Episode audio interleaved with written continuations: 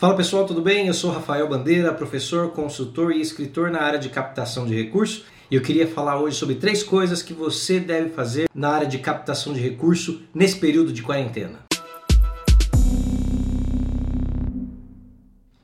É isso aí pessoal, estou iniciando o meu canal, então já deixa aí o seu like, já faça sua inscrição no canal, porque a partir de agora eu vou começar a compartilhar mais conteúdo relevante, objetivo e prático nessa área de captação de recursos. Espero que isso seja útil para você, para sua organização e para sua instituição. Essas três dicas que eu vou falar agora, elas são amplas, então vale para instituições sem fins lucrativos, ou seja, organizações, sociedade civil, igrejas, missionários, agências missionárias, É, projetos sociais, movimentos sociais, enfim. Essas três dicas são muito importantes e precisam ser aplicadas dentro do seu contexto. A primeira delas é mantenha a calma.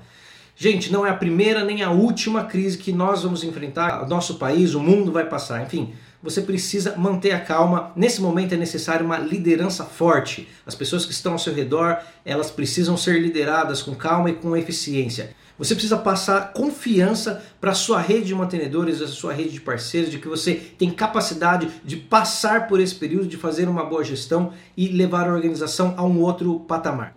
dois. Faça uma avaliação. Analise o seu planejamento. Afinal, você vai precisar identificar quais pontos vão ser modificados nesse novo período, enfim, que a organização enfrenta. Mantenha o controle das doações, afinal, você pode identificar de uma maneira rápida e eficaz eventuais quedas nas doações ou nas ofertas, podendo ter uma ação eficaz no resgate desses mantenedores. Trabalhe com números, dados, relatórios, planilhas. Não é momento de achismo, portanto, a sua decisão precisa estar baseada e consubstanciada em dados. Terceiro, comunique-se. Esse é o momento de você passar para a sua rede de contatos o que está acontecendo com a sua organização. Quais projetos foram suspensos, quais projetos foram adiados, cancelados eventualmente e quais daqueles continuam ativos, como é o caso de muitas organizações que trabalham na área da saúde. Exponha os desafios financeiros que a organização tem a enfrentar. Nós estamos vivendo, é fato, um momento de dificuldade, mas também um momento de sensibilidade e generosidade. E a sua rede pode estar sensível